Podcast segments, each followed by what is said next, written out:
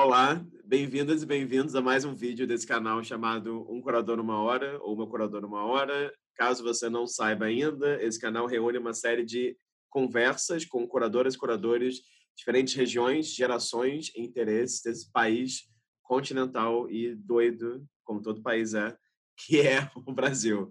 Então, hoje a gente tem uma presença muito ilustre do outro lado da tela. Eu queria agradecer a presença dele antes de a gente começar de verdade e queria pedir para a gente manter a tradição aqui desse canal, que é convidá-lo a se apresentar para nós todos, por favor.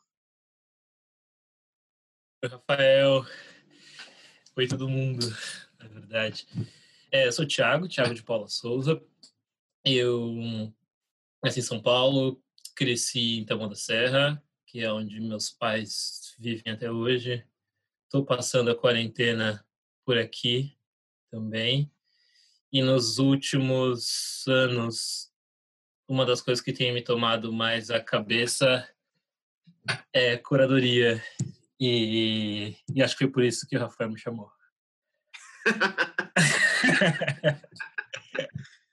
Muito bem, Tiago. É, agradeço aí pelo seu tempo, disponibilidade, interesse em participar desse projeto aqui. E é, vamos começar, como sempre, do começo. Assim. Queria que você contasse um pouquinho sobre o seu interesse pelo campo das artes visuais. Assim, pelo que você me passou, a gente conversou também, a gente se conhece assim minimamente, digamos assim. Você tem uma graduação em Ciências Sociais pela Unesp. É, então, eu queria saber assim, como é que foi essa graduação e como é que dela, talvez, ter nascido o seu interesse pelas artes visuais, ou se isso veio desde antes, enfim, como é que se deu esse, esse processo. Tem uma entrevista sua que eu li do, do que aquela instituição é, de Aya, o Dan Strom, né, fez contigo, quer dizer, uma jornalista fez contigo, você fala uma coisa interessante, né, que você fala, se não me engano, que a sua entrada nas artes deu mais, por exemplo, via Racionais MCs e Jorge Ben, do que via exposições de pintura, por exemplo. Né? Então, eu queria que você comentasse para a gente como é que foi essa sua, esse seu chamado, digamos, para a área. Isso tá, na, isso tá no ar ainda, né? Uau, que, que loucura. Tudo no ar, é... descobrir várias coisas. Eu, eu acho que tem, tem, tem, tem, a gente pode dividir talvez em. Não em dois lados propriamente, mas tem o um lance que é, é, eu cresci ouvindo George Ben, né? Eu acho que, tipo, minha família toda, especialmente minha mãe e meu pai, eles são completamente fascinados por George Ben, então acho que todo final de semana eu ouvia George, assim, eu conheço a discografia de George Ben de cabo a rabo, assim, faz anos que eu não ouço nada, mas é desde sempre, não consigo, assim, é, nem me lembrar qual foi o primeiro momento, mas sempre foi algo muito presente aqui em casa. É claro que naquele momento eu não associava diretamente a isso, mas eu lembro que quando dei essa entrevista, quando eu conversei com essas pessoas, é, era um momento que eu estava pensando bastante nisso, né? Bastante, talvez tentando buscar referências ou algo que me remetesse a interesses artísticos, né? tentando imaginar de onde se, se tinha alguma semente, como isso brotou, da onde, onde era. E, e Racionais foi algo que também era muito presente, mas de um outro lado, eu acho que era tinha até uma coisa meio geracional. Eu lembro de então parte da minha família é da zona norte de São Paulo, né, da, da região da Casa Verde, do Mirim, que é meio essa região historicamente negra. E então a gente passava, eu passei muito tempo da minha vida também lá, porque a mãe do meu pai, né, minha avó materna era de lá. Então a gente faz essas visitas regulares, almoços de família, tudo esse, algo que intermináveis almoços de família com mil pessoas. E eu lembro que era quando eu encontrava também meus primos, que eram um pouco mais velhos do que eu e que estavam ouvindo Racionais.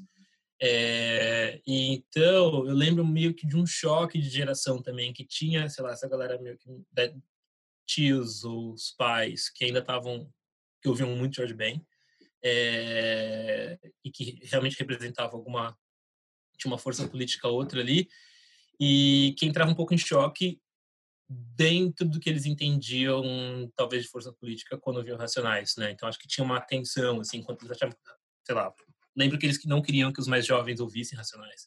É, e acho que era por isso que a gente ouvia tanto, porque vem aquela coisa, não escutem, é, enquanto meus primos estavam pirando. E como eles eram um pouco mais velhos, né, então acho que foi isso.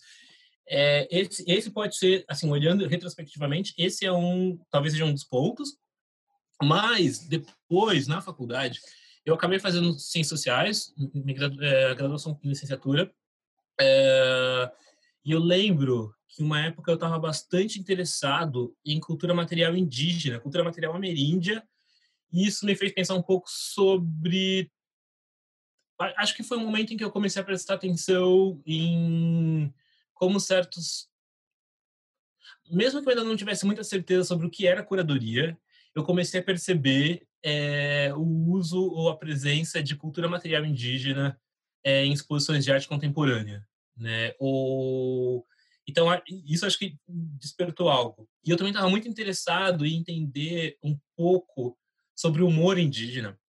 É, na verdade, estava é, tentando entender que grupos ou que etnias eu poderia desenvolver uma pesquisa para pensar o humor, como se, se esse termo funcionaria, é, como que a questão do riso se articulava entre alguns grupos. Não foi para frente, assim, passei um tempo interessado, acabou não indo para frente, mas eu acho que isso uma coisa levou a outra, sabe? Então, essa, esse interesse pelo humor indígena, pelo riso indígena, assim, de determinados grupos, claro. Na época eu estava meio interessado, tentando pesquisar.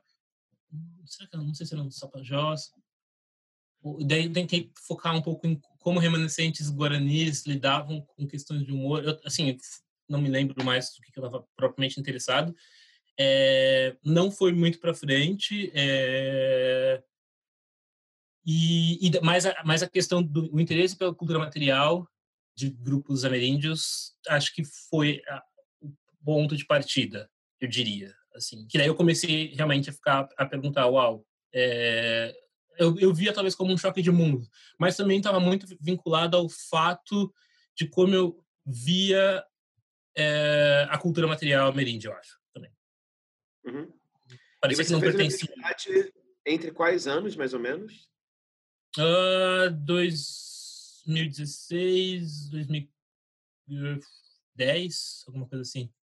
2006, desculpa. 2006, 2010. É, mais ou menos isso. É, foi no campus de Araraquara, que é esse campus, essa cidade meio engraçada, é uma cidade meio emblemática que, sei lá, as pessoas ah, tinha uma tinha ainda eu acho que, que tinha essa, esse lance com a presença do, do Sartre. Acho que ele naquela nessa nessa passagem doida dele pelo Brasil, quando tem essa essa lendária pergunta que ele fez para o grupo de intelectuais com quem ele andava, né, onde estão os negros, ele foi ele foi para Araraquara também, então foi nesse, nessa caminhada toda aí. Então Araraquara carregava todo um, sei lá, tinha uma série de mística que me interessava, tinha alguns amigos que conheciam o campus, é, foi a primeira universidade pública que eu passei, e eu pensei que parecia ser ideal. Naquele momento parecia ideal, né? Eu não estava totalmente decidido sobre ciências sociais, nunca estive, assim. Acho que nunca provavelmente virei um cientista social. Né? Tinham certos interesses por antropologia, por ensino, educação, né? Por isso que eu acabei ficando muito mais na licenciatura. É, mas é um tremendo curso, né? Porque você, sei lá, assim, as discussões são tão amplas, mas eu realmente nunca estive completamente seguro se esse era o curso que eu queria fazer. Assim, eu sempre tinha uma certa inveja das pessoas que estavam completamente confortáveis nos cursos que tinham escolhido para graduação. Uhum, uhum. É. Agora, tem um, um, um, outro dado na sua trajetória que, enfim, você, Amanda, imagino que, claro, outros curadores negros que eu vou entrevistar ainda, é, que é a passagem pelo Afro Brasil. E é uma coisa que, uhum. se não me engano, em algumas entrevistas, enfim, mesmo no seu currículo, tem sempre lá um, um destaque para isso, né? Eu queria que você comentasse um pouco, assim, como é que foi seu trabalho no Afro Brasil, até na entrevista exatamente essa que você dá no Sesc de Sorocaba, é, lá no Entre Frestas, você fala no começo da sua experiência no Afro Brasil, as visitas guiadas que você fazia, enfim, como é que foi a experiência lá e se você acha também, de alguma forma, se isso informou, barra formou também o seu interesse para pensar artes visuais, para pensar curadoria, para pensar, já que você falou sobre a produção ameríndia em exposições, né, para pensar as maneiras de expor, que eu acho que essa reflexão sobre como expor, por que expor, o que expor, é algo que, de certa maneira, guia um pouco sua trajetória, eu tenho a impressão. Essa foi uma das grandes perguntas, né? O como expor. É, é claro que agora eu estou muito mais confortável para organizar a pergunta dessa forma, né? Também eu acho que porque tem algo também interessante que é pensar que eu não sabia o que é, não, não reconhecia, não conseguia personificar a figura do curador ou da curadora, né? Acho que isso demorou bastante tempo. É, mesmo que tivesse um, um, certo acesso a exposições de arte, seja lá, arte contemporânea ou, ou, ou mesmo se tivesse visitado espaços como Pinacoteca, uh, eu acho que eu não entendia a figura do curador. Eu não sabia que figura que era essa até, uh, não sei, talvez oito anos. Acho que há oito anos eu devo ter aprendido o que era a figura do curador.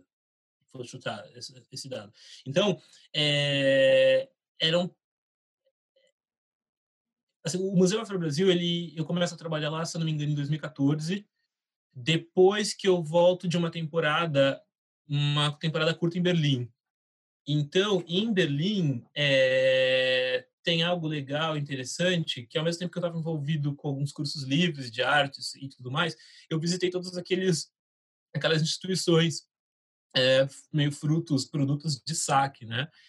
E museus etnográficos e, e foi quando eu comecei a então algumas questões que eu já carregava sobre exposições ou como expor cultura material ameríndia, acho que elas foram levadas para aquele contexto, né? Isso tudo aqui também, né? Mas elas uhum. foram levadas para aquele contexto alemão e que acho que era muito mais explícito, as discussões estavam pareciam para mim muito mais pulsantes ou, ou pelo menos nos dentro dos circuitos que eu caminhava, essa, eram discussões muito mais elevadas, muito mais barulhentas do que as que eu via aqui no Brasil, mas acho que tem muito a ver também com onde eu estava circulando no Brasil na época. É, e, e, daí, quando eu voltei para cá, não que eu quisesse simplesmente traduzir isso, mas nesse momento eu já já já estava acho que minimamente já entendia o papel do curador, né, o que que era curadoria, mas eu estava pensando muito como como como essa discussão poderia viajar para cá, né? Como, como articular essas questões, algumas questões aqui ligadas a, a que também passavam sobre sobre autenticidade, reparação, é... e, e, e, acabei trabalhando, indo trabalhar no Museu Afro Brasil. Né? Na época, Amanda Carneiro também trabalhava lá no núcleo de educação. É claro que lá assim, era o núcleo de educação, a gente não estava na curadoria, mas o, o núcleo de educação ele tinha algo que para mim era um sei lá um tremendo laboratório doido assim né? acho que o, todo acho que aqui em São Paulo acho que muita gente não sei o quanto o museu é conhecido aqui mas ele ele foi uma instituição muito importante para repensar toda a narrativa sobre a história da arte brasileira ou o que a gente entende sobre a história da arte produzida no Brasil um, mas como toda instituição brasileira, eu acho, ela é bastante problemática, né? Tem bastante complexidades ali que acho que precisaria de um outro vídeo para a gente discutir com atenção devida. E mas e no núcleo de educação, eu, eu acho que era assim formou toda uma geração, assim, mais de uma talvez, imagino, na verdade, né? Então, pessoas que passaram por ali que tinham formações, ideias, práticas incríveis, assim, né? e todo mundo é, assim, as pessoas que estavam comigo naquele momento tão, todas estão circulando por aí. Eu acho que todo mundo meio que se alimentou daquele ambiente, assim. Né? Então, tipo, a, aquela coleção é, é, bem interessante, assim. Foi, foi, acho que a primeira, então foi a primeira vez que eu passei tanto tempo dentro de um museu, né? Dentro de uma instituição de arte. Assim. Então funcionava quase como quase como um grande laboratório, como eu falei, né? Então, se a instituição era um pouco mais estática, porque talvez seja assim como as instituições públicas se organizam um pouco, no geral. Estática não é a melhor palavra, mas talvez tenha, um tempo próprio. É, eu acho que o núcleo de educação tinha um certo dinamismo outro, né? Então, é, as conversas, então, os educadores, as educadoras vinham de formações diversas, né? Desde artistas, ciências sociais, historiadores, é, psicólogos, né? Então, acho que tinha e, e, tudo e o que unia era essa grande a, a, discussão sobre a presença é, ou influência afro-brasileira, hum, a contribuição afro-brasileira para a formação do que a gente tem de como arte aqui, não só, né, porque passava por questões meio que urgentes, que talvez em 2014 a gente não via, assim, já é, trabalhávamos com uma urgência, mas eu acho que ainda tinha uma, um quê de nicho, é, né, comparando com como as discussões, né, com o tom que ou com a proporção que essas discussões tomaram hoje, de novo, né, porque também isso já, já tinha acontecido antes. É, então, daí, claro, assim, e também pensando que acho que o, museu carrega algo meio que parece uma grande instalação também, né? Eu acho que parece um grande trabalho de artista. Então ali parece um era um exercício legal para pensar como expor, como lidar com aqueles elementos de cultura da chamada cultura popular, né? O o que significa quando nós olhamos para esses para essas máscaras que de diferentes grupos africanos, né? Como relacioná-las ao contexto brasileiro e boa parte do nosso público, boa parte das pessoas com que a gente lidava eram pessoas, né? Estudantes de escolas públicas, né? Boa parte deles também eram negros, negras, é, afro-indígenas, indígenas. Eu acho que uma minoria branca, né? E no geral pobre então também tinha um lance do primeiro encontro com o museu, né? Então acho que o, acho que teve tudo, isso meio que se conectou, né? Então eram essas preocupações nossas com a, com a, com a contribuição afro, com a contribuição negra na formação de arte de arte brasileira, é, como organizar uma narrativa para falar sobre. Do meu lado também vinha essa, essa preocupação, esse interesse talvez a gente possa chamar mais curatorial, né, de pensar como expor, ou que, que diálogos são feitos é, na, na, na, maneira como a narrativa foi estabelecida aqui. E daí vinha com tudo isso, todo aquele, aquele público diário e eufórico e intenso, interessante, que eram aquelas, no geral, crianças que estavam visitando o museu pela primeira vez, né? E, e, e a gente sabe como... Bem, você também sabe, você é professor, é... Você sabe como essas visitas a museus nem sempre são as coisas mais fáceis, né? Porque são uhum. excursões. Uhum. E sem contar que nem precisa ser professor, você já foi criança. É... Então, foi, foi tudo isso. É... Acho que esse foi, foi um tremendo ponto de partida, claro. Uhum. É, não, claro. E, e também... Partida. Não sei se fosse de partida, talvez um ponto de reflexão. É, foi um, um, bom lugar para criar e pensar né, e aprender, porque também tem uma biblioteca massa e, e tudo mais. É, tem, tem a biblioteca, tem o um grupo de pessoas que visita, tem os colegas do, do museu, do educativo ou não, tem a figura do Manuel também, né, e essa mistura, Manuel Araújo, essa mistura entre uma coleção privada e uma exposição permanente, uma exposição que tem os mais variados tipos de imagem, os mais variados tipos de estímulo também no lugar que é, né? Então, ao lado de um MAN ao lado de um pavilhão da Bienal de São Paulo, enfim, eu acho que é curioso, né? Porque, enfim, é uma, é uma é uma instituição e é uma trajetória muito peculiar de São Paulo, né? Então é interessante ouvir falando sobre isso e ouvir a Amanda também falando sobre isso. Mas tem algo que é bem interessante também, que é pensar que por mais que esteja em São Paulo, um lugar muito associado a toda a ideia da cidade são Paulo, de um lugar paulistano, num lugar de poder paulistano, né, que é o Parque de Ibirapuera, é... a coleção foi formada por um homem baiano, né, um homem negro baiano. Então, eu acho que tem elementos muito interessantes que não podem ser ignorados, que ali, eu acho que o que a gente encontra no geral ali é uma narrativa muito mais afro-baiana. Assim, uhum. claro que assim isso se dissipa, isso viaja, né? Não, não, é algo que pertence apenas à Bahia, não é, não é, não, não se trata disso.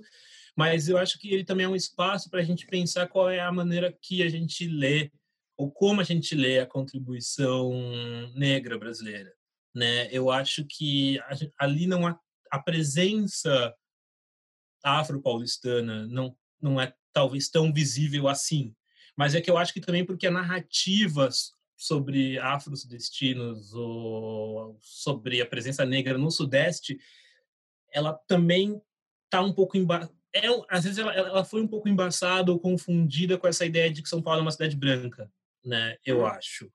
E, uhum. e, então foi e, e, é claro que quando eu comecei a trabalhar lá também não tinha isso tão tão evidente para mim, né? Porque eu acho que isso isso entra num, num, panorama talvez num contexto um pouco maior, que é também entender ou como a gente entende a contribuição negra e que contribuições negras seriam essas, né? Que e que eu acho que a gente tende no geral a olhar simplesmente para a Bahia.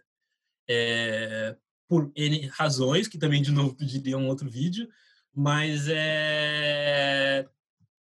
é, é, é, é eu acho que é, é uma discussão interessante de se ter. Assim, nunca, nunca tive tão. Faz sempre que eu não levanto ela com amigos ou com colegas daquele espaço, né? Mas é uma discussão que eu acho que talvez passe um pouco despercebida às vezes. E isso diz muito sobre como a gente também entende a presença negra em São Paulo. Uhum. Uh, acho. Não, é interessante, porque talvez isso diz muito não só sobre como, sobre como a gente entende a presença negra em São Paulo, mas no Brasil, né? Porque, por exemplo, o Emanuel Araújo, sendo um homem baiano que pensou a coleção, criou a coleção, dirige o Afro Brasil, também dirige a Pinacoteca de São Paulo. Então, por exemplo, seria interessante pensar uma trajetória como a do Museu Afro Brasil em relação, por exemplo, ao Museu Capixaba do Negro, que tem em Vitória, Total. no Espírito Santo. Então, isso é interessante também, né? Pensar essas várias respostas entre largas aspas regionais a diferentes noções de negritude, de arte, de imagem, de coleção, de exposição, enfim. Só pegando esse ponto, é, e daí é, seguindo aqui, porque em 2015 se publica esse texto, acho que é no site do Goethe Institute, se não me engano, Herança Africana no Brasil, Terreno Desprezado pelo Ensino Oficial. É, e tem uma entrevista das várias suas que eu achei... É, tá, estamos aqui no, no arquivo confidencial. E aí tem uma das várias entrevistas que você dá, que eu, que eu, que eu achei na internet, você fala uma frase que eu acho que é muito boa e que eu, de certa maneira, me identifico.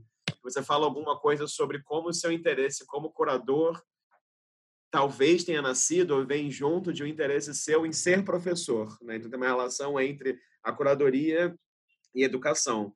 E daí, antes da gente falar especificamente sobre os projetos que você vem desenvolvendo desde 2016, e eu acho, você me corrija se eu falar alguma bobagem, talvez um primeiro projeto seu curatorial tenha sido esse que você fez em Viena. Eu queria só que você falasse um pouquinho sobre como que você enxerga essa relação assim, entre curadoria e educação, né? entre esse desejo, essa licenciatura que você faz, essa passagem no educativo do Afro Brasil, né?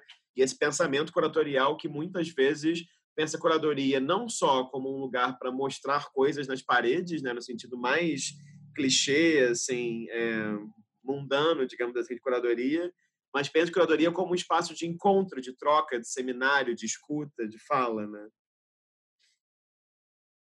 Uh, o, o, o, é, eu, quando a gente estava conversando sobre o meu curso em sociais, veio de novo essa lembrança. Né? Eu queria ser professor. É, esse era um. Eu não estava seguro sobre o curso de ciências sociais, mas eu tinha uma certa segurança de que eu queria ir para a sala de aula, assim, né, dar aula e tudo mais. É, não foi para frente esse desejo, no final das contas, mas por mil outras razões. E eu tentei em, eu, tentei pensar como eu poderia aproximar, já que eu, já que eu também vejo curadoria como pesquisa, né? Era uma tentativa de pensar como como esses campos não não precisam ficar sempre tão isolados não, não trabalha com uma fórmula ideal, né, de que para a mesma ideia que eu tenho de educação vai ser aplicada para todos os projetos curatoriais. Eu acho que tipo a ideia de educação que eu tenho, ela vai, ela, ela, ela se relaciona com o projeto curatorial que eu quero desenvolver, o que eu estou desenvolvendo, né, que nós estamos desenvolvendo. E, e, acho que a, a, a, questão de educação ela, ela, ela, se relaciona de novo mais com uma discussão sobre acessibilidade e sobre, com acessos, na verdade, né? Como transformar algumas discussões menos herméticas, mais é, acessíveis, de novo, né? Assim, como realmente... A gente teve uma conversa um dia muito boa em que a gente discutiu sobre a função pedagógica da Bienal de São Paulo, talvez, né? Então, aquele lugar no parque de graça, em que as pessoas simplesmente entram é, e fazer uma exposição ali, talvez tenha uma ela funciona diferente do que quando você faz uma exposição num lugar mais fechado, numa galeria de arte, nos jardins. É, mesmo que o jardim está ali do lado, mas a relação é, é um pouco outra. Então, eu acho que a chave da educação passa. Esse é o primeiro ponto. Como tentar deixar algumas discussões menos herméticas, menos elitistas. E elitistas né, no sentido de que mais pessoas possam participar, não só numa questão da grana. Né? E é claro que isso é uma daquelas utopias que nunca vai dar completamente certo. Né? Às vezes é, você fica só frustrado. É, mas a frustração é algo que eu tenho conseguido uh, lidar bem. Acho que ela não está mais permeando tanto, assim. E, e quando você fala da, dessa ideia de que não é um lance só com exposições, assim, eu adoro exposições, claro, mas é que acho que a pergunta que às vezes eu me faço é como uma questão pode ser resolvida num outro formato, né? Então, é, você falou, a gente começou essa conversa também falando sobre maneiras de ver, maneira de expor.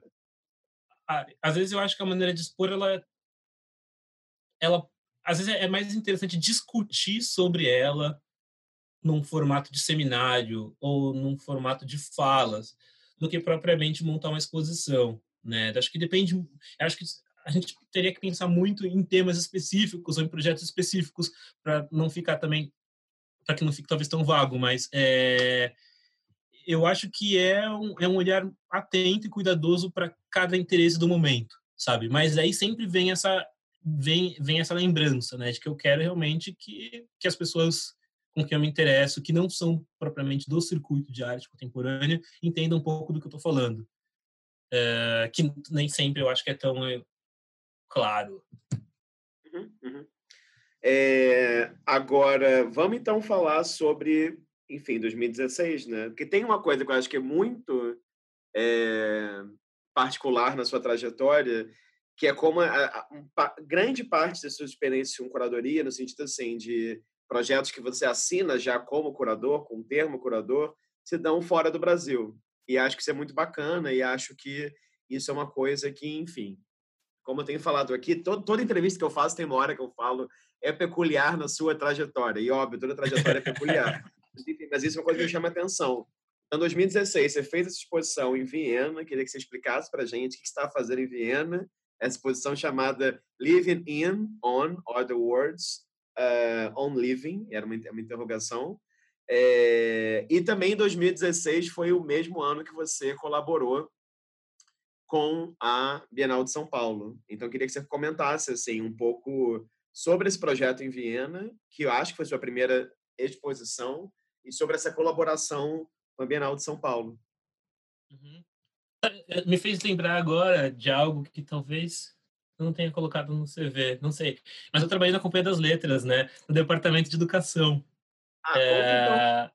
Então lá tinha também um outro dia a dia lidando com professores, lidando com materiais educativos, discutindo como organizar uh, boletins de educação sobre o material educativo da, da editora.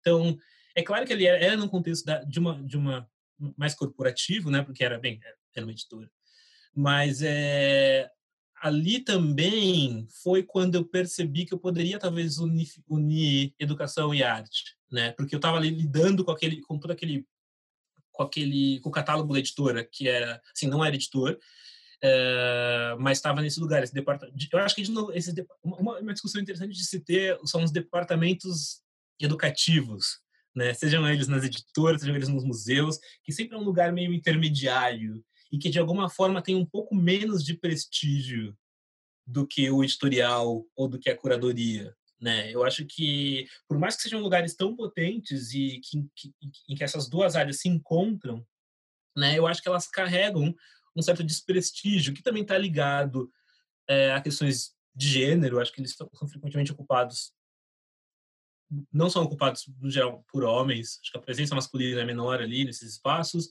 E, claro, questões de classe. Mas, enfim, uh, em 2016, dois, acho que eu acho que talvez seja um pouco antes. Em 2015, eu tenho esse encontro com a Gabi Noble, que era, na época, curadora, co-curadora da 32ª Bienal de São Paulo, que, né, que foi 2000 2016. Acho que ela abriu as portas 16, em setembro de 2016.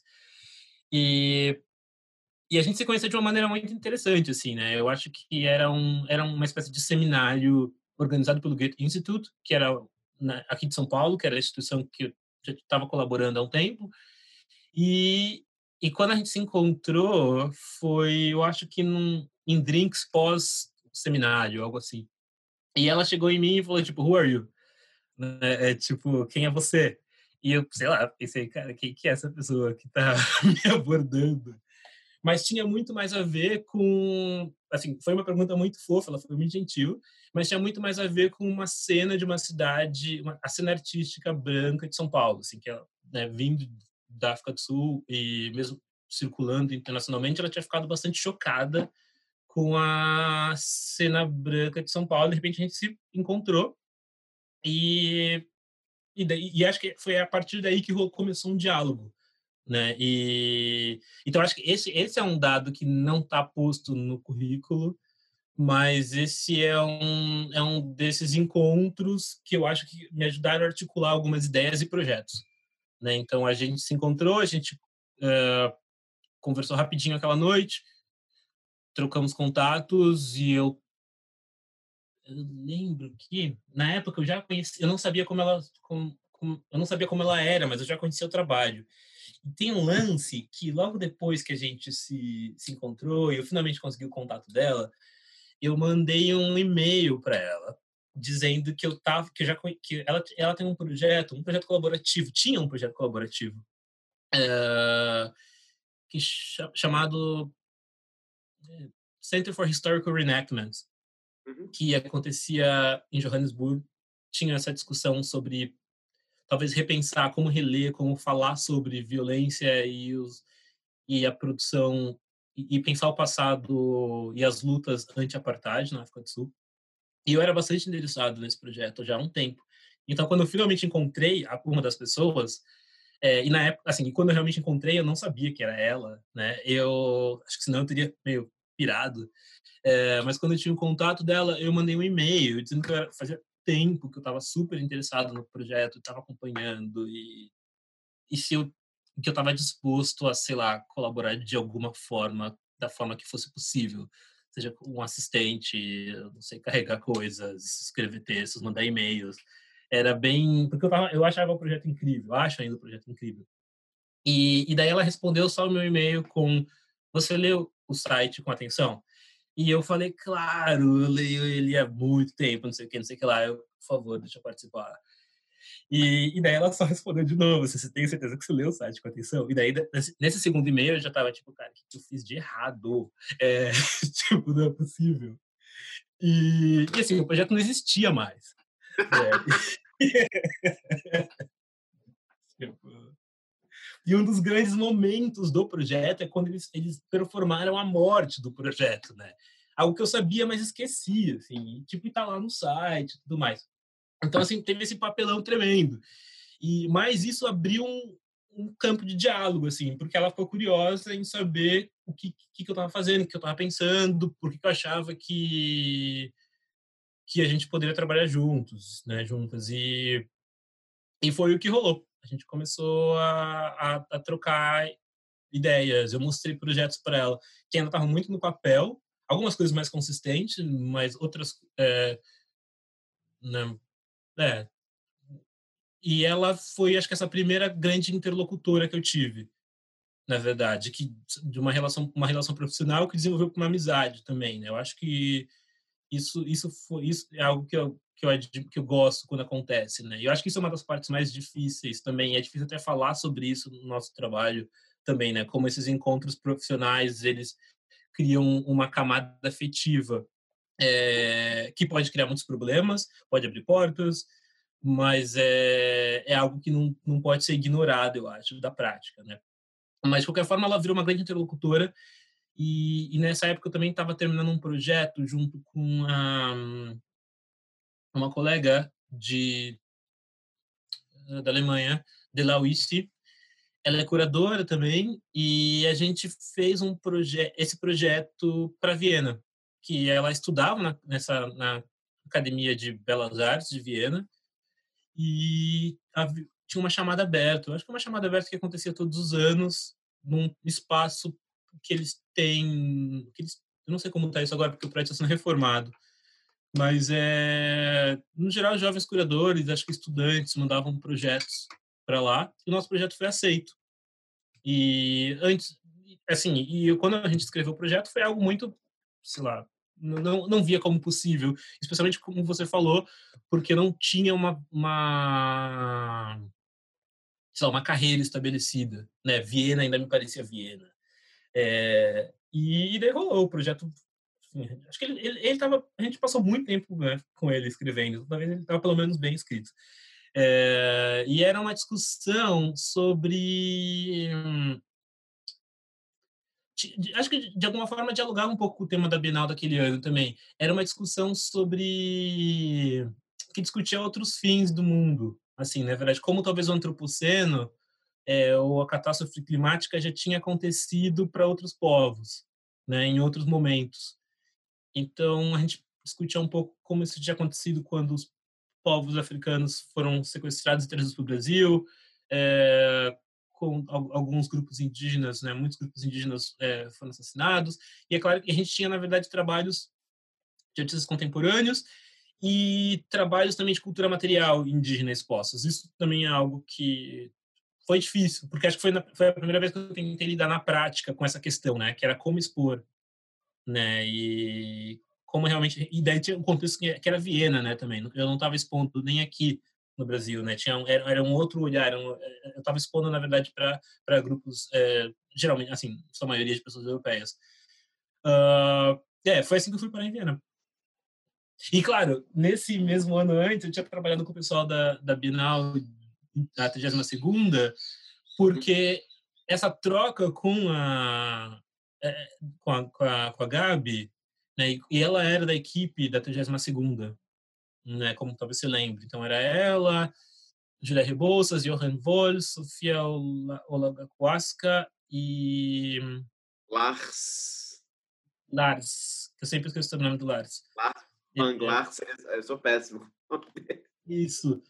Então, eu, eu, uh, eu fiz algumas visitas pelo Museu Afro Brasil com a Gabi, né? E assim, não era uma assistência propriamente, mas a gente trocou muito sobre a cena e eu encontrei alguns artistas em que ela estava trabalhando mais proximamente, como a Dona Kukama, que é uma artista sul-africana, o Pope L, que é um artista estadunidense, né? Então a gente assim, trocamos e ela também me convidou para um para parte dos programas públicos que eu acho que né, foram criados pelo pelo Johan Volz que chamavam dias de estudos, que então antes da Bienal abrir, né, eles organizaram sessões de estudos, né, em, em diferentes cidades do mundo, mas cidades que tinham conexões com o Brasil, por alguma razão, ou com, com, discussão, com as discussões que a Bienal trazia naquele ano. E a gente foi para Acre,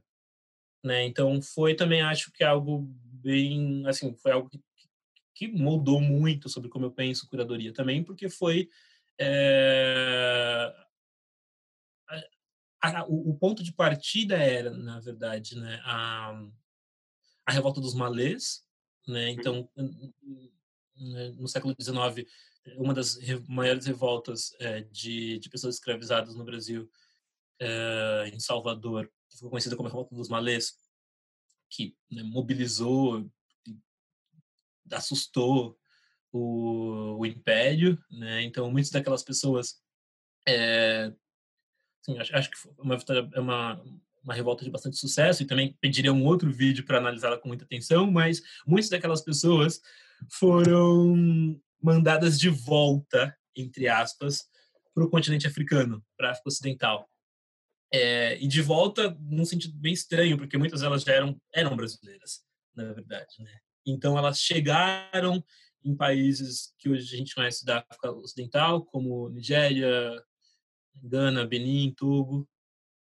E em, em Gana, especificamente, elas chegaram no, no, porto, acho que na região de Jamestown, que é um, acho que um dos bairros mais antigos da cidade, em Accra.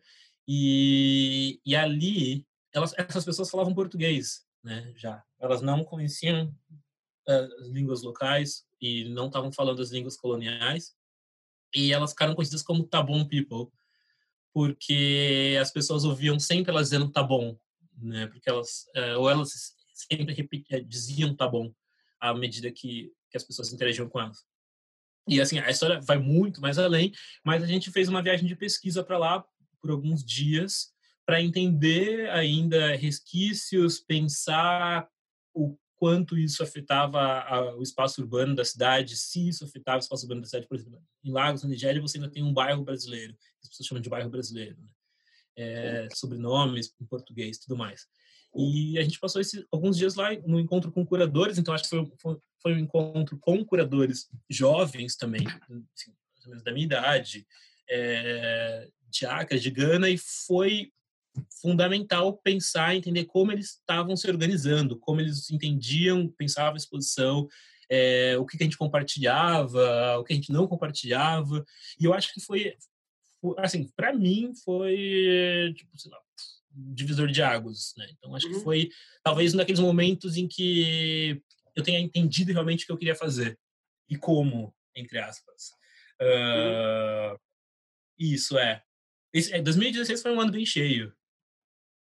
Não, com certeza. E, e aí, já que você falou da Gabi, já, eu queria que você falasse de outras duas pessoas que eu tenho impressão que também são, de certa maneira, divisoras de água na sua trajetória, pessoas às quais você dialoga muito, colabora com frequência. Em outras entrevistas, você já colocou as duas nesse lugar semelhante ao da Gabi, que são a J. Mombassa, com quem você fez esse projeto, né? Não podemos construir o que não podemos imaginar primeiro, que foi em 2017, no Passo das Artes, através do edital, e a outra que é a Denise Ferreira da Silva. Então, eu queria que você comentasse um pouco sobre esses encontros, porque eu acho que na sua trajetória isso também é toda trajetória de curadora, curadora tem isso, né? Mas eu acho que chama atenção na sua trajetória esses encontros e colaborações, enfim, e, e, e trocas com, com elas duas também. Sim. Sabe, falando aqui agora, tem algo que eu lembrei que a gente quase esqueceu, talvez a gente tenha esquecido, mas é que foi algo muito importante também que me aproximou de muitos artistas que eu não conhecia de São Paulo, uma cena de São Paulo que eu realmente não conhecia, que eu fiz PIMASP, né? É, eu participei do PIMASP, que era o programa independente do MASP. Foi 2015, que... não foi? Foi em 2015, né? Então, é, esse, eu às vezes esqueço disso, mas esse foi um momento bem importante também. Quem que era assim, da sua turma do PIMASP? Porque foi a primeira e única edição do PIMASP, não foi? Foi a primeira e única, mas tinha... Assim, vinha da... da bem, o, o Adriano Pedrosa, diretor artístico do MASP na época, ele, quer dizer, ainda é hoje, mas uh, era uma espécie de, de continuação, como chama? Bolsa Pampulha, né? não é uma continuação, mas assim, se moldava um pouco no que foi a Bolsa Pampulha, né? Principalmente porque ele participou, ele foi um dos, um dos fundadores, um dos criadores da Bolsa Pampulha, e também teve, ai, como chamava? Tá Piesp, teve o Piesp, tinha o Bolsa Pampulha, teve o Piesp, teve o Pimasp, é. Isso, Piesp, isso mesmo. E, e daí, é, então, de alguma forma, juntava as experiências, desses, é, as experiências aprendizados desses dois outros momentos, né? Então daí surgiu o Pimasp, acho que em 2015. Tinha, tinha Rafael Mombassa, tinha Erika Ferrari, Rafael Mombassa, Rafael Escobar, essa mistura, Rafael Escobar. E Carolina. E Carolina, é, tinha o Fred, tinha muita gente, assim, vai ser, seria vai ser terrível agora que eu falei alguns nomes não, não falar todos. Bem, as pessoas é... podem dar um Google PIMASP e vão encontrar os nomes de todo mundo. É isso. E a, coordena... e a coordenação era da Luísa Proença e... e, e do Toby Maia também. Né? Então, o... a Luísa Proença estava assim, e são encontros interessantes, porque a Luísa Proença ela foi uma das curadoras né, da 31ª Bienal de São Paulo, que foi uma Bienal que foi bem importante para mim também, era o momento que eu estava trabalhando no Museu Afro Brasil, então todas aquelas discussões que eu te falei do Museu Afro Brasil como laboratório, é, naquele momento a gente visitou também a 31ª, né, que foi uma Bienal bastante discutida, muita gente odiou e tinha uma, uma discussão interessante sobre projetos colaborativos, é, tinha uma discussão também sobre o quão acessível ela era, mas eu acho que ela também conseguiu se alguns trabalhos carregavam algo que era um pouco mais hermético na crítica ou não é, os programas públicos articulavam ou, ou contribuíam para a abertura desse diálogo, né? Então acho que tinha um, um modelo muito interessante ali. E, e, a curadoria colaborativa que eles fizeram, eu achava massa também. Acho que a maneira como a exposição foi sendo construída como um grande campo de pesquisa ao longo dos encontros que eles fizeram antes da exposição abrir,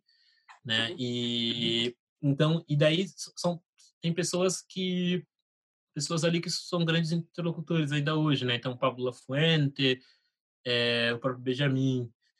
E, e, mas, enfim, voltando para a Jota e para Denise, pô, são pessoas com quem eu aprendi muito, assim, né? Eu acho que a Jota eu conheço, já, já acompanhava os escritos e conheço pessoalmente quando o Amilcar, Amilcar Packer, é, é convidado para participar da 32ª Bienal. Ele monta um projeto chamado Oficina de Imaginação Política e me convida para participar junto de um grupo de artistas pensadores. Entre, e daí tem a Michelle Mathiuzzi, que participa também. É, J. Mombassa é uma das pessoas. Então é quando a gente se aproxima. Né? Então, é, é a partir daí que a gente começa a trocar, sabe? E nessa coisa de internet mesmo, assim, tipo, sei lá, é ainda uma coisa meio bem Facebook, acompanhando posts, textões, é, polêmicas de internet, mas é e daí e, e nessas conversas todas é que o nome da Denise, que era um nome que eu já tinha ouvido falar apenas, né, Denise Ferreira da Silva, porque acho que muita gente também ouviu mais o nome dela, acho que a partir de 2016, pelo menos aqui no Brasil, né? Eu acho que os textos dela em português circulavam mais em revistas acadêmicas. É, a Denise tem uma trajetória assim tremenda, assim. Eu acho que tipo, o pessoal também tem que googlar quem não conhece. Eu acho que é, tem muitos momentos emblemáticos na prática dela.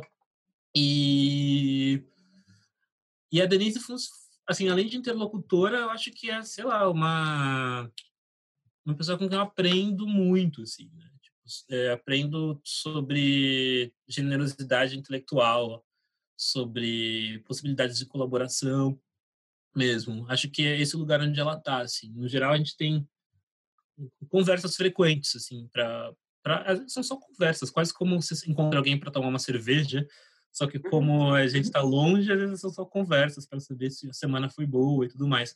Mas o que, o que eu gosto bastante, tanto na, na Denise e na Jota, é a maneira como elas articulam a crítica, né? Ou como pensam os limites sobre a crítica, né? Então acho que o, a gente está passando um momento bastante interessante, né? Em que ao mesmo tempo em que certas demandas não sei se elas têm sido atendidas propriamente, acho que essa não é, é o melhor termo, mas é, questões ligadas à visibilidade estão é, sendo pautadas, adquiriram uma certa centralidade no debate. Isso é algo inédito, de alguma forma. Mas tem algo bastante importante que eu que acho que é muito é, assim é fundamental que, que a gente não esqueça de como debater também são os limites da visibilidade né eu acho. E isso volta para questões iniciais eu acho da minha dos meus interesses do comecinho da carreira que, que era aquela discussão sobre como expor o que expor né modos de expor modos de exibir. Acho que isso entra de novo nessa questão entra de outra forma mas está muito vinculado ao que eu penso hoje, assim, né? Então, quais são os limites da visibilidade, quais são os limites da representação dentro do circuito de arte contemporânea? E, e visibilidade traz dinheiro, visibilidade traz projeção, visibilidade traz trabalho, mas ao mesmo tempo te transforma numa numa mercadoria, né? E isso te impossibilita, assim, limita seu, seu, seu trabalho criativo, limita sei lá, a possibilidade de você fazer o que você quer fazer. Então, com a Jota e com a Denise, eu acho que eu tive as nossas conversas partiram desse lugar, assim, sabe, em que eu tava um pouco tava, tava querendo entender, pensar, discutir sobre esses limites, né? E eu acho que isso tá um pouco no, no, na maneira como eu tenho pensado os interesses pelos meus trabalhos, nas pessoas com quem eu quero trabalhar, é, e curiosamente você fala sobre visibilidade hoje, e se não me engano hoje, nessa madrugada ou ontem, a Jupe do Bairro lançou um vídeo maravilhoso sobre visibilidade, que é um, não sei se você chegou a ver. Enfim, eu vi, eu vi, eu vi antes de dormir. Falar sobre isso logo hoje. Agora, seguindo com essa discussão sobre visibilidade e pensando o título do projeto que você fez com a, com a Jota, né, o Não Podemos Construir o que Não Podemos Imaginar Primeiro, eu queria seguir aqui cronologicamente e pensar, claro, também poderia ser um vídeo inteiramente sobre isso, mas não será, a, sobre a sua participação como um dos curadores da Bienal de Berlim, com a Gabi e grande equipe. E aí tem uma coisa que eu acho muito curiosa, acabei de me dar conta no meu papel aqui, não tinha pensado nisso antes, que é o fato de que a Bienal de Berlim se intitulava We Don't Need Another Hero, né? Nós não precisamos de outro herói, ou heroína, né? Porque no inglês, enfim, tem esse jogo. É, claro, citando a música da Tina Turner, célebre pela relação com Mad Max. E o programa que você, de certa maneira, é, organizou, comandou, digamos assim, entre aspas, enfim, tomou um pouco à frente, chamava I'm Not Who You Think I'm Not. Eu não sou quem você não pensa que eu não sou. E aí eu acabei de me dar conta no meu papel aqui, como você tem três projetos muito próximos e os três têm um não, né? Não podemos construir o que, né? Não precisamos de outro herói e eu não sou. Então eu queria que você comentasse um pouco a experiência na Bienal de Berlim e agora tem totalmente assim esse, esse lugar do não, né? Assim, porque são títulos em que há essa conjugação da primeira pessoa do singular ou da primeira pessoa do plural e temos esse, essa negativa né, nas três frases. O... Ah, o... Então, a Gabi foi convidada para assumir a curadoria da décima Bienal de Berlim no final de 2016. Então, eu estava indo para Viena para produzir, para trabalhar na exposição, quando ela me convida. Né? Falar, queria falar com você. A gente conversou rapidinho eu, assim, e, e é claro que, assim, claro que eu disse sim, sem nem mesmo antes eu saber exatamente como, qual era a proposta e para onde ia. E eu acho que quando, como você falou, tem nós, nós éramos uma equipe, né? Então, Gabi, eu, mais é, três pessoas, né? Ivete, Numa Duma e Moses. E uma das questões que a gente debateu bastante era essa questão do we, né? Nós. Né? Então, era uma discussão sobre que, que nós éramos esse. Então, a gente tentou, ao longo dos textos ou do material curatorial que foi divulgado, a gente tentou deixar bem evidente que esse nós éramos nós mesmos, eu acho. Então, por mais que era uma, de novo, a exposição era uma plataforma de diálogo constante, mas esse nós é, era uma tentativa também de não parecer, de não cair em pegadinhas universais ou que poderiam esmagar subjetividades, né? Porque acho que o ponto de partida da, da Bienal passava um pouco por isso, né? Assim, acho era um pouco irritante que a gente também tinha que voltar para essa discussão, né? Porque, sei lá, ainda discutindo isso, mas parecia urgente.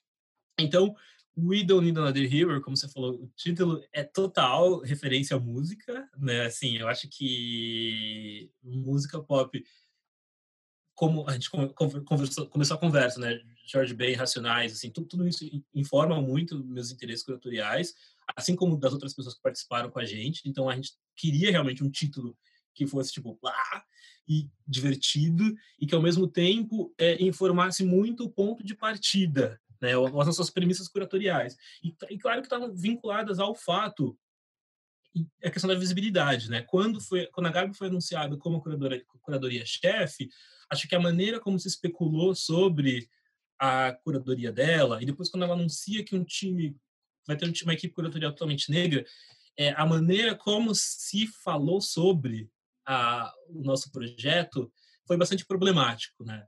E então ficou pelo menos na, naquele circuito alemão, é, europeu mesmo, é, o fato de que era, uma, era a primeira vez que uma equipe negra de curadores fazia a Bienal de Berlim parecia ser mais importante do que o que a gente proporia para a Bienal de Berlim, né? Então uhum. é porque parecia que já estava posto que a gente ia propor um tema, sei lá, pós-colonial. É, então é, e parecia que seria a maneira mais dura, chata de fazer um tema, uma discussão pós-colonial, o que eu acho que não tinha nada a ver com a gente, assim, acho que a gente estava afim de, discutir algo com muito mais humor, mas a gente também se viu nesse papel de ter que responder a mesmo não querendo, a gente acabou tendo que responder algumas questões. E tem um, um, um, no catálogo da publicação, tem até, um, acho que é, não sei se é a Gabi ou Numa Duma, mas ela cita um trechinho da Toni Morrison, que fala que o papel do racismo é te deixar sempre ocupado, ou te impedir de fazer seu trabalho, alguma coisa assim. Então, eu acho que um pouco do... Acho que é, é, essas, antecipa... essas ansiedades acabaram tomando um pouco do nosso tempo mental. Assim, acho que o trabalho ele, ele teve um quê de resposta a certas é, é, ansiedades ou a certas especulações sobre como a exposição seria, né?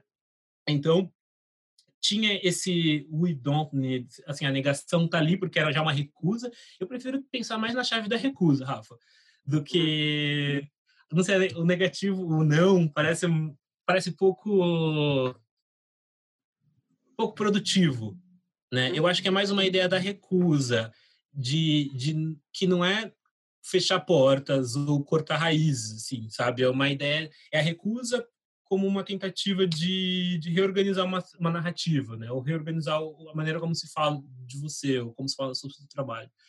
O I'm not who you think I'm not, né? então eu não sou quem você pensa que eu não sou, assim, era também mais uma piada. Claro que, tipo, era para brincar. Era claro que para afirmar pontos, é, assim, recusando ser capturado dentro de uma de uma chave de tokens dentro da arte contemporânea, mas era, mas antes de mais nada, também era um ponto, era pra, era a gente ninguém conhecia Berlim tão bem, né? Assim, nós não morávamos em Berlim, então a gente usou essa plataforma, esse espaço, questão da Ivete, que, que era alemã, que é alemã, mas então era uma era uma plataforma de programas públicos para a gente entrar em contato um pouco com agentes da cidade, com pessoas que estavam produzindo na cidade, discutindo questões na cidade, porque eu acho que tem esse lance.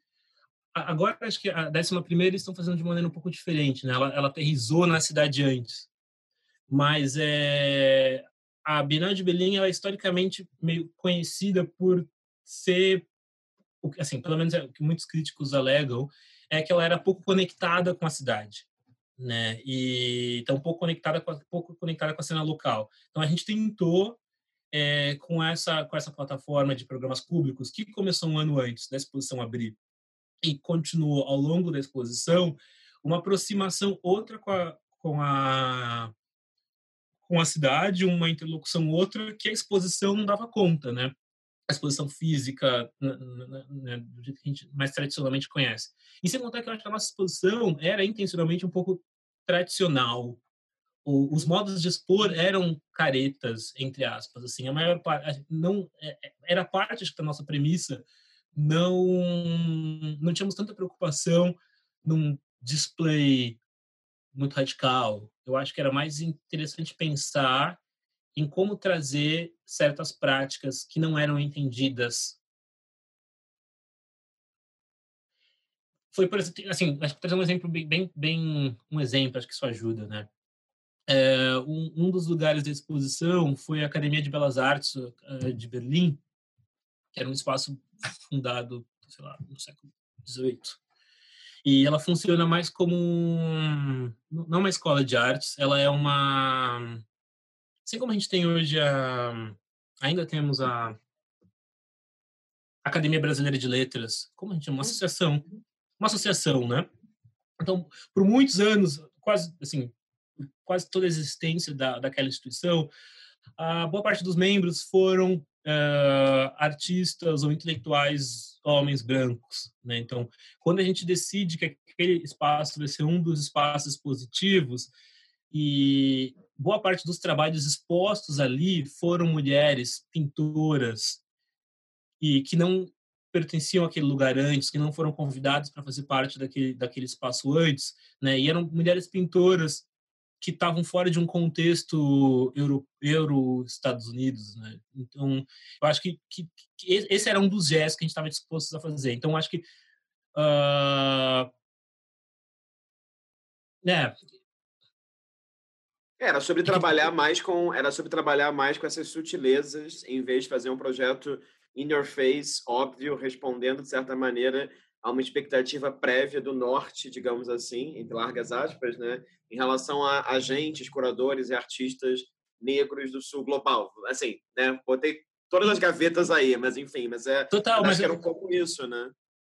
Total, acho que você resumiu muito bem, assim, acho que era isso mesmo. E tem essa, e, e tem essa coisa da que agrada que Lomba sempre fala, que todo mundo já sabe, né? Assim, as pessoas sabem quais são os grandes problemas, né? a gente sabe quais são os grandes problemas. Então, acho que a gente estava disposto realmente a trabalhar com uma certa sutileza, resgatar ou trabalhar muito com, com a liberdade dos artistas, de expor ou trabalhar com o que eles queriam trabalhar, assim, da maneira, assim, realmente não não objetificar, objetivar os trabalhos as práticas daquelas pessoas, né? Uma das críticas que a gente recebeu da, sobre a Bienal, sobre aquela Bienal, é que ela, que ela tinha muitas pinturas, é, o que eu achei é, bem curioso, porque daí eu volto para esse lugar que eu falei da Academia de Belas Artes, né? Eu acho que tem muitas pinturas de quem, né? Essa era a questão, assim. E, e talvez pensar também por que para certos artistas a pintura é um meio tão relevante ainda, né? Tão fundamental para para resolver as questões que elas carregam. E esse, esse foi um, um, do, um dos pontos de partida, mas isso não está no nosso texto curatorial, né? Então, por, por, outro, por um lado, e, e daí talvez seja uma, um, um, daqueles enigmas que um dia a gente vai ter que resolver. Eu, eu comecei também falando sobre a, a, a importância, o interesse do acesso, ou que as coisas sejam acessíveis e que eu consiga compartilhar com um número maior, ou na verdade, com, especialmente com, com, com, um grupo de pessoas que sempre foi é, mantido à margem desses processos, né?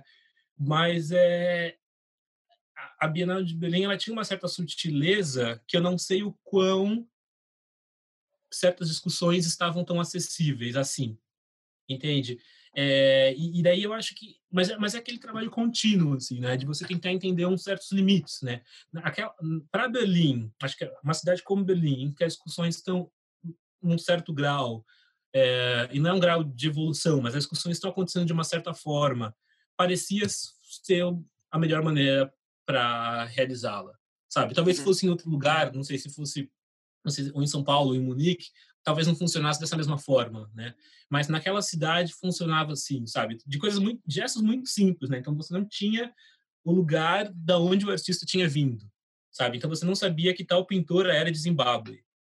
É, e mas aí você olha para o nome dela, você pensa, hum, ela não é europeia. É, mas, mas ela é só um delírio também, talvez, porque, né, que, que significa que nome é europeu? Então, acho que esses gestos sutis tem, batem talvez nessa, nessa dificuldade de comunicação, né? Mas é também escapar de uma transparência que é muito facilmente cooptada, captada hum, e vira uma mercadoria. E, e, de novo, assim, eu preciso trabalhar, todo mundo precisa trabalhar. Não é algo. Não ignoro isso, né, de maneira alguma.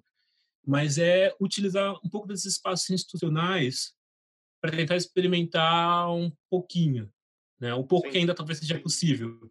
E daí por isso que a ideia da recusa talvez venha, né, de novo. Mais do que a negatividade. negatividade não. Sim. não, eu acho que é interessante, porque eu acho que é um pouco também como driblar essas é, tentativas de mercantilização das nossas identidades, biografias, né, assim. Então, assim, é, e acho que a Bienal era exemplar nisso. Não que eu tenha visitado, mas, enfim, pelo que eu vi de foto, pelo que eu vi da recepção crítica também.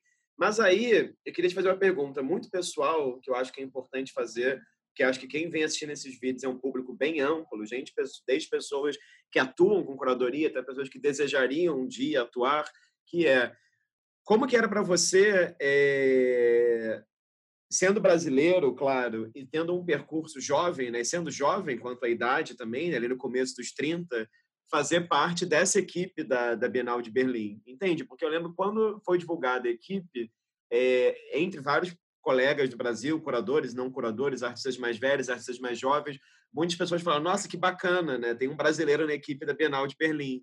Então, eu queria saber, assim, como que é para você, se teve algum peso existencial, digamos assim, ou se você estava bem de boa desde o começo, porque a gente sabe que é muita visibilidade e é muita responsabilidade também, né? Eu queria só que você comentasse um pouquinho sobre isso. Claro, é, Poxa, responsabilidade total, mas ao mesmo tempo compartilhada, né? Eu acho que essas são os, é, uma das razões também que eu gosto de trabalhar com outras pessoas. E é claro que o convite veio, né? No, no, eu fui convidado para fazer parte de uma equipe, mas é algo que também entendi muito interessante com a Gabi é que a nossa prática tem sido muito horizontalizada. Ou trabalho ou, a, a, isso não é sempre né? Todo instante a gente tem que organizar maneiras de, de, de, que esse trabalho seja sempre horizontal. E é claro que a gente já tem agora uma dinâmica de, de, de a gente conhece mais ou menos como um ou, e outro funcionam então isso é mais fácil. Mas e para a Bienal uh, a Gabi já conhecia todo mundo então ela era esse ponto esse eixo esse centro né a proposta dela que, que foi escolhida. Então, acho que isso, isso já tinha um. A gente tinha um certo norte, né? O, usar um norte é uma palavra estranha nessa conversa, mas a gente tinha um certo. A gente Tem um tinha um certo, certo rumo. Tem um certo, certo E, e eu não. Sabe que eu não tenho tanto esse lance. De, não tenho tanto esse lance de identificação Assim, claro que o que eu, o que eu sou, o que eu faço, está muito ligado ao fato de eu ser brasileiro e ter nascido onde eu nasci, e as coisas que eu ouvi, li, a língua que eu falo. Mas é que eu não sei, cara, não não me vem tão forte a questão. Eu acho que também a identidade de um brasileiro fora do Brasil não está ligado à identidade de um brasileiro negro. Acho que isso é uma questão, uhum. sinceramente, porque eu acho que o circuito de arte contemporânea também está acostumado com, acho que, o que a gente entende que no Brasil são, são pessoas brancas e que fora do Brasil viram pessoas, sei lá, latinas. É. Não sei qual é termo que essas pessoas têm usado. Mas eu acho que, então, inicialmente, eu também não era visto como brasileiro, né? Assim, nos circuitos, nos espaços, né? A não ser quando elas sabiam exatamente que era o Thiago, o produtor do Bienal. Daí sim, claro. Mas é... Acho que tá numa outra chave, assim, também, como eu sou lido, né? E, e daí eu, eu, eu, isso é difícil de responder, sabia? Porque eu não, não, não tenho esse vínculo, talvez. Por mais que tenha sido fundamental, assim, acho que o que eu penso só é possível porque eu cresci aqui, né, da forma que eu cresci aqui, das, das, coisas que eu li. Mas eu não tenho um vínculo, eu não tenho uma espécie, entre aspas, de um orgulho, algo que, que eu queira sempre trazer ou estampar. Ou achar que tem que ter. Assim, talvez o que eu queira sempre ter um certo humor, que talvez possa ser relacionado a uma característica local, não sei. É, mas é, diante de uma certa dureza, mas eu não, não, não tenho certeza se há algo além disso, assim, sabe? Eu acho que eu não, não, não carrego essa bandeira, mas assim, não é um peso, não é uma, não é uma vontade de, de, de representar mais. Acho que já, já, tem muitos elementos, já tem, já tem que lidar com muitas questões de identidade, então acho que, acho que essa eu consigo fugir um pouco. Bom, é, seguindo aqui, caminhando para o fim já, eu queria que você comentasse um pouquinho das suas experiências recentes com o BAC lá em Utrecht, na, na, na Holanda, e esse programa que eles têm, né, Proposições para uma Vida Não Fascista, e, claro, a sua experiência de trabalhar com o grande Tony Coates, né, é, com, com quem você fez uma curadoria, que foi até, enfim, fechada, agora parece que já reabriu, vai reabrir, enfim, nesse momento peculiar da, da pandemia. E, e, e é bacana, né, seguindo, falando assim sobre essas suas, seus projetos é, fora do Brasil, antes de falar, né, enfim, sobre o outro projeto que está fazendo agora no Brasil também. Como é que é? Como é que foi a experiência na Holanda? Enfim, porque o BAC também é uma instituição super importante para pensar programas públicos, para pensar uma certa experimentação né, dentro do campo das artes visuais com cunho muitas vezes político mesmo, né? É, a BAC tem, tem uma veia bastante política, né? Acho que um dos cursos mais famosos deles, uma das plataformas mais famosas que eles têm é é um curso de arte política da Maria, né, que é diretora, fundadora da instituição. Eu entrei, participei de uma chamada aberta, né, eu mandei um projeto, e por sinal, ah, isso é interessante, porque eu mandei um projeto que falava sobre o Brasil. É, então foi é curioso agora. E é interessante também se, se pegar nas próprias contradições. E, mas, é, mas era um projeto que tinha, o Brasil tinha uma certa centralidade que eu nunca tinha colocado antes nos projetos fora. É, eu não, acho que eu não queria muito balançar essa bandeira, mas para aquele projeto achei que era interessante. Discutir um pouco sobre, acho que discutir questões que já outros artistas também já lidaram aqui no, aqui no Brasil, é, sobre esses eternos retornos, esses ciclos de euforia, esperança e terror e medo, sabe? E era uma proposta curatorial de estudos, alguns grupos de estudos, e, e, era dentro de um, de um contexto maior, de um programa maior que eles têm, que se chama Para uma Vida, acho que é Para uma Vida Não Fascista. Hum. Uhum. Para uma Vida é, Não Fascista. Para uma Vida Não Fascista. Propositions for Non-Fast Living. Isso, isso mesmo. Então, achei que fazia sentido, mandei e fui escolhido. Então, funciona como uma espécie de think tank, sabe? Então você está lá com outros artistas, outros curadores, discutindo questões do seu projeto e discutindo também questões uh, desde o fascismo histórico até maneiras como o fascismo tem sido representado, apresentado, surgido no mundo contemporâneo.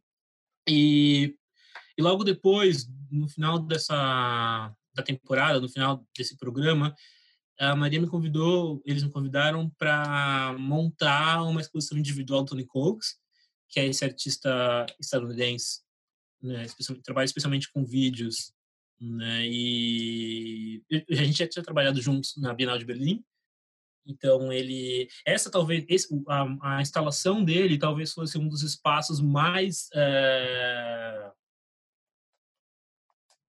menos caretas, assim, ou mais divertidos, assim, sabe? Porque a gente utilizou um espaço que antigamente era tomado por era onde rolava uma festa né, num porão de uma festa. Então acho que tinha um, um, um diálogo forte com essa ideia, com essa ideia, essa noção de da cena noturna de Berlim.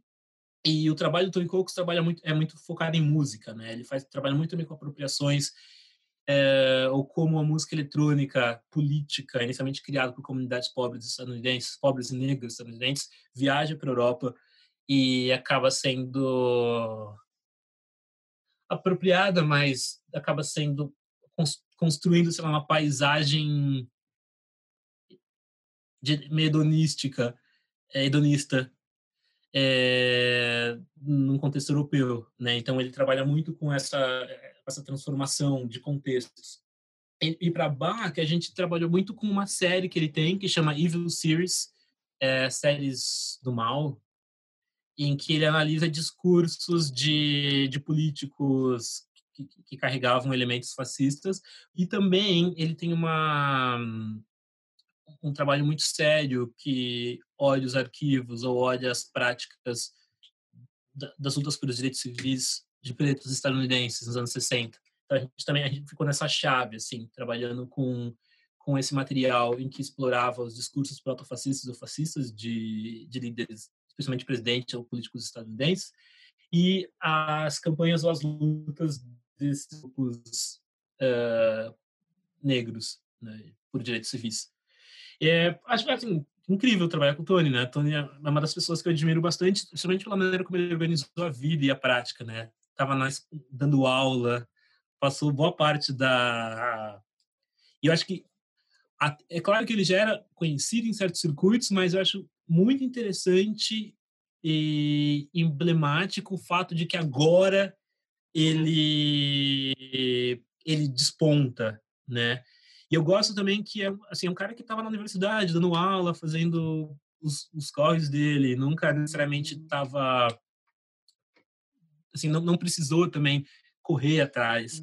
Né? Acho que isso deu ele não assim ele, ele trabalhou com muita calma, sabe, ao longo desses últimos 30 anos e lidando com o vídeo, né? E também acho que é, o, o, trabalho dele pouco o, o, trabalho dele pouco circulou aqui no Brasil, mas acho que também isso entra numa questão da, da língua.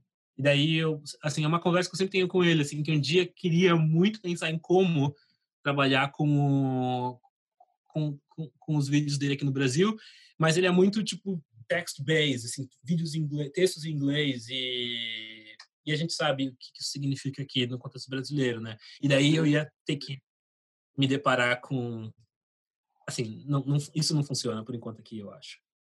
Sim.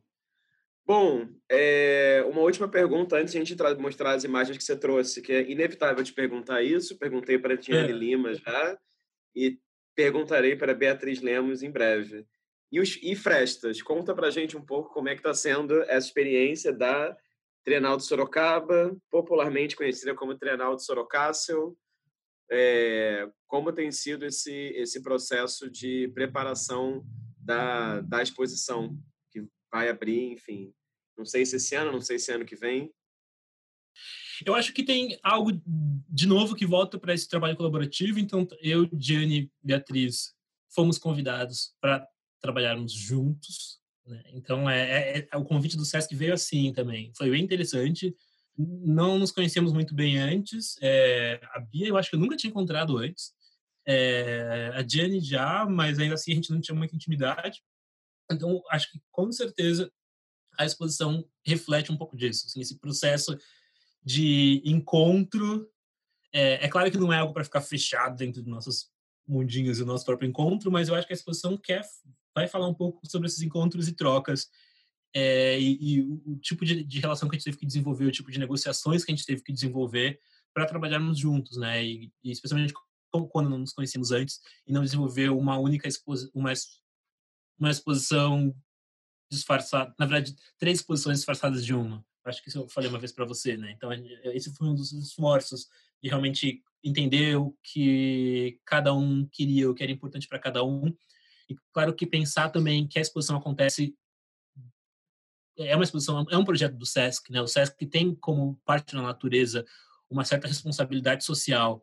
Então, acho que e a exposição acontece também dentro num contexto não onde onde, onde a discussão sobre arte contemporânea não está acontecendo da mesma maneira como em São Paulo, Salvador, no Rio, né? É em Sorocaba, que uma cidade historicamente conservadora, é, um, onde a cultura do o herói bandeirante é, tá, tá ali, tá firme e forte. Então, acho que esses são alguns dos pontos que a gente vai tentar contrapor né? E é claro que muito do que a gente fez ou estava fazendo teve que ser repensado, refeito por conta da pandemia, né? Então agora a exposição deve abrir no começo de 2021 é, e realmente acho que isso é, é, o máximo que eu posso ir, assim. Mas eu é realmente pensar como articular. Acho que essa ideia de Sorocaba é muito engraçada, mas é pensar o que significa uma exposição de arte contemporânea num contexto como Sorocaba e como desenvolver uma plataforma de longo prazo de pesquisa, né, que talvez possa contribuir para discussões e para a própria história curatorial. Eu acho que uma das dificuldades que eu tinha, talvez no começo, para me envolver com, com a profissão, com a prática, era não conseguir muito bem traçar essa história, entender aonde estava essa história. Né? Ou como, onde, e, e, claro que está muito focada no Sudeste, eu ainda tinha essa sorte, é, o privilégio de que eu estava em São Paulo e poderia acessar de maneira muito mais direta, porque tinha essa história oficial né, que acontecia aqui no Sudeste. E eu estava pensando nisso porque eu tava vendo, eu comecei a ver a, a fala da Cris. Uhum. É, que ela fala que eu acho que por volta de 2002, quando ela se deparou com com curadoria ou com estudo curatorial, boa parte das referências brasileiras também estavam no Sudeste, né? E, e, foi, e ela pontuou questões interessantes. Naquele momento, questões de gênero ou de raça não vieram tão forte por conta do momento histórico e, e a questão é, regional veio mais forte. Eu acho que a gente está tá levando tudo isso em consideração, né? É, e daí, isso que eu falei, sendo, acontecendo no SESC, tem uma responsabilidade social outra, eu acho que parece, pelo menos para a gente, parece um espaço perfeito também para expandir um pouco algumas discussões sobre educação, né? educação e curadoria, e não virar só mais um blá blá blá. Sim, sim, muito bem. Vamos compartilhar as imagens que você trouxe aqui, vamos ver se vai travar tudo ou não. Não vai, hora, não da, vai. Ver... a hora da verdade é sempre essa. Foi, muito bem, não travou. Bom, você trouxe é, algumas imagens, acho que de uma mesma exposição. Queria que você falasse um pouquinho para a gente a, respeito dessa, dessa escolha?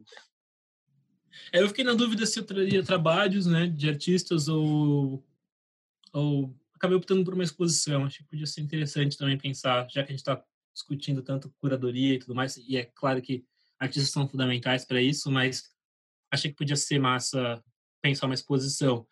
É, é uma exposição, essa exposição é da, a curadoria é da Ivete Mutumba e da Gabi Nobo, que tem como ponto de partida é, a reformulação do, do, Museu Etnológico de Frankfurt, né, que nessa época era sobre a curadoria, sobre a direção da Clementine Dely, e o é um museu visto com, por muitas pessoas com uma prática um pouco mais progressista, ou que respondeu com muita antecipação a questões problemáticas pelo fato né, de ser um museu etnográfico alemão.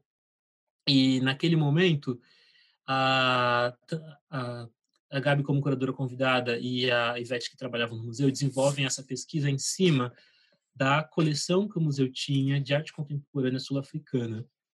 É, então, em 83, se não me engano, 86, um, um missionário alemão que já havia morado anos na, na África do Sul é encaminhado, é contratado pelo museu pelo Museum, e ele é mandado de volta para a África do Sul e para entrar em contato com artistas negros sul-africanos. E a sugestão é que eles queriam contribuir com a luta anti, anti-apartheid. Então ele passa a comprar trabalhos desses artistas. Né? Então ele compra, ele, ele falava Zulu, se não me engano, então ele tinha uma interlocução outra com aquela cena. Então ele passa a comprar e compra muitos trabalhos. Né? E 30 anos depois, mais ou menos, quando a, a Gabi e a Ivete olham para esse arquivo, olham para essa coleção, elas ficam se discutindo, pensando como, né, de novo, como expor, como falar sobre essa história, porque tinha uma história bem interessante que era esse sujeito, né, esse missionário, eu queria muito lembrar o nome dele agora, ele ainda está vivo, esse, homem alemão que, que vai para a África do Sul, que fala Zulu, que consegue se encontrar com essas pessoas, o, quando elas, elas vasculham os arquivos e veem os preços, os valores que, eles compra, que ele comprou os trabalhos, assim, são valores muito baixos. Né? Mas que naquela realidade local fez toda a diferença. Assim, aparentemente os artistas acharam que era um Natal fora de época. Assim. Então acho que traz essa questão de que por uma... hoje quando a gente olha para aqueles valores a gente fala caramba, uau, ele só pagou isso mas ao mesmo tempo é, isso mudou uma dinâmica social por algum tempo e contribuiu para a luta eh, anti-apartheid. Então eu acho que eu sempre, assim, desde a primeira vez que eu vi sobre o projeto delas, depois essa foto que eu te mandei, que está aparecendo agora, é quando a exposição viajou para Johannesburgo. Então, foi a primeira vez que a coleção que saiu né, em, nos anos 80 né, volta, virou uma coleção e volta para acho que é para uma galeria Johannesburg Art Gallery, eu acho que chama. Uhum. É, então a exposição chama Love, uh, A Labor of Love, né? Um, talvez a gente pode traduzir como trabalho de amor, né? a gente poderia ficar pensando em outras, outras traduções. E, e eu acho que o que me chama a atenção, na verdade, é como elas desenvolveram é, pensaram em apresentar essa coleção. A gente tem, não sei, eu mandei uma foto da coleção. Tem outras imagens, tem essa aqui. Sabe, do John Maf Pixelada. E ah, tem essa outra né? que eu acho que é melhor, assim. Ah, essa tá melhor. Atrás é. você tem, às vezes, preços, é, são, são notas fiscais, preço quando foi comprado, de quem, como. Né? Então, tem, tem, tem trabalhos de pessoas que na época não eram tão conhecidas como o David Coloane, e toda uma cena é, sul-africana que estava ali lutando tava pela luta anti-apartheid. é, eu gosto especialmente dela, um dos pontos de partida, assim, essa, essa, essa ideia de pensar como você olha para o passado, como, o que, que significa esse, esse, esse homem branco alemão que viajou, que colecionou. É, acho que talvez seja uma discussão sobre colecionismo também, e como você olhar para esse passado, claro, de maneira crítica, é, entender algumas limitações que estavam postas naquele momento para organizar essa crítica também, né? Então é E daí a gente discute acesso, dá para discutir também pelo quando você olha para a coleção, você não vê quase nenhuma mulher, né? Eu acho que naquele momento talvez uma artista mulher, né? Então quando elas remontam, elas também convidam artistas contemporâneos sul-africanos para responder a aquela coleção, né? Então as pessoas aqueles estudantes ficam bem, bem chocados, assim. Eles têm a, a, primeira questão, eu acho que eles apontam é, é a quase não presença de artistas mulheres, né? Então é, vira um é revirar o baú, é mexer com os fantasmas, pode dar ruim, pode fazer a pessoa chorar, mas é, são algumas. Eu acho que é uma maneira bonita e por isso que eu acho que o título é tão bonito também, a Labor of Love, para pensar possibilidade de solidariedade e os limites dela. Então, acho que quando a gente está falando sobre os limites de visibilidade, é, eu acho que é também interessante pensar os limites de, de, da solidariedade, porque também está diretamente ligado aos nossos lugares sociais, né? E também ao tempo que a gente vive, nosso tempo, tempo histórico, algumas coisas que são possíveis hoje que não seriam há 30 anos, e como a gente pode tentar olhar para isso com não ressentimento, mas e nem culpabilizações, mas exigindo responsabilidades ou posturas mais responsáveis.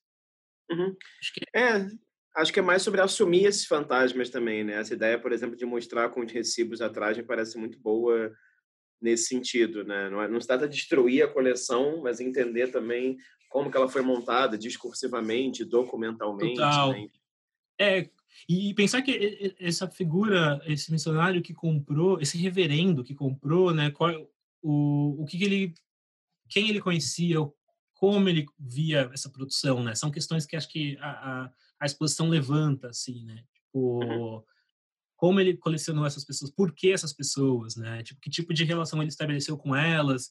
E os preços são realmente chocantes, porque eu acho que a questão dos preços é o que me toca no sentido de que a gente fala pouco sobre dinheiro, assim, claro que sabe-se que circula muito dinheiro na arte contemporânea, isso é um dado, mas nós falamos pouco sobre dinheiro, né? Sobre a falta uhum. de dinheiro, especialmente, sobre pagamentos mais justos, né? Então, é... Essa é uma das questões que, que, que me levantam. Frestas, por sinal, a gente está querendo também lidar bastante com isso. É... Uma espécie de uma discussão sobre dinheiro também, né? E como possibilitar uma outra redistribuição de grana. Uhum. Ótimo, deixa eu terminar aqui. Tiago, antes de a gente se despedir, é, a pergunta surpresa, vai ser uma pergunta breve. Eu estava pensando a pergunta durante a entrevista inteira, porque como você é a 29 pessoa que eu entrevisto, eu tenho que mudar a pergunta. Já criei essa regra ah, cabalística que a sete pessoas eu mudo a pergunta. A pergunta vai ser, é, uma, é um pedido de indicação, na verdade. É, não, não é bem um pedido de indicação, é uma pergunta mesmo.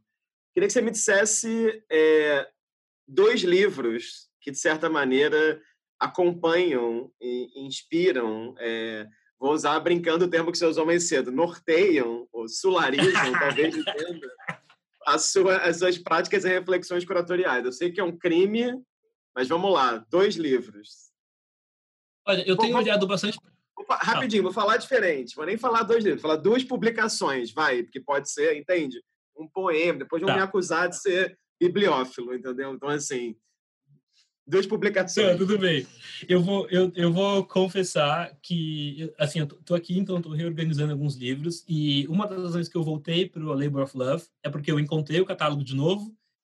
Então, é, eu acho que ela é, para mim, bem interessante, a maneira como se organiza é, como elas organizam, como elas discutem a organização da exposição, o que elas apresentam, o que elas decidem apresentar na exposição.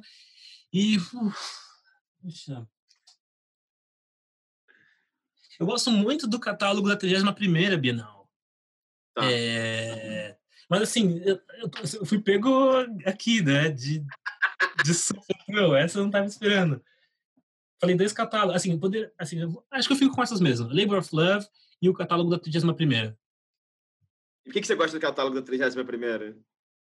Talvez a confusão, é, ou a dificuldade de, assim, o exercício que eles fazem ali de tentar desenvolver uma publicação que não seja um catálogo uh, careta, mas ao mesmo tempo não seja algo pretensioso. Assim, eu, assim isso eu estou chutando pela minha experiência com o material.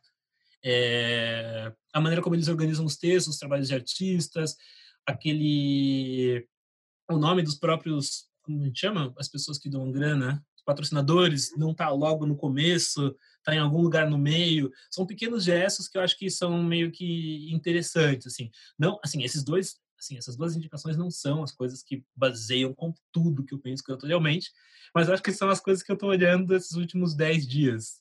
O... Não só os últimos dez dias, essa última quarentena eu tenho olhado bastante para eles e pensado bastante neles. Ok, muito bem. Olha, Tiago, eu agradeço um monte pela conversa. É... Fico curioso em ver Frestas, estou curiosérrimo para que abra logo e que abra também de maneira saudável para todo mundo, né? não só para vocês, mas também, claro, para todos os profissionais envolvidos e para o SESC, para o público também. E acho muito bacana essa trajetória, acho muito bacana muitas coisas que você falou sobre curadoria, educação, sobre também circular pelo mundo tendo muitas é, identidades né, tagueadas em si, né, assim, como é que você também se esquiva do óbvio, como é que você muitas vezes se vale do óbvio para perverter isso também. Então, acho que é muito bacana e, enfim, e só admiração, fico curioso pelos próximos passos, seja em Tabuão da Serra, seja no Brasil, seja fora do Brasil, onde quer que seja. Mas fico curioso e, enfim, fico aguardando do lado daqui. Obrigado por tudo. Ótimo, ótimo. Super obrigado pelo convite, Rafa. É, acho que foi bem legal. Acho que é uma dessas conversas que eu, eu facilmente me perco, né? Acho que você conseguiu de vez em quando me trazer, assim, tipo, acho que isso eu vou agradecer para sempre. Ah, e, e a gente continua essa conversa em outros lugares. Muito bem. Então, para quem assistiu até aqui, a gente agradece vossa presença virtual. Lembra que esse canal reúne uma série de vídeos com outros curadores e curadores do Brasil. Fico convite vocês clicarem, assinem os outros vídeos. Então é isso. Muito obrigado e até a próxima.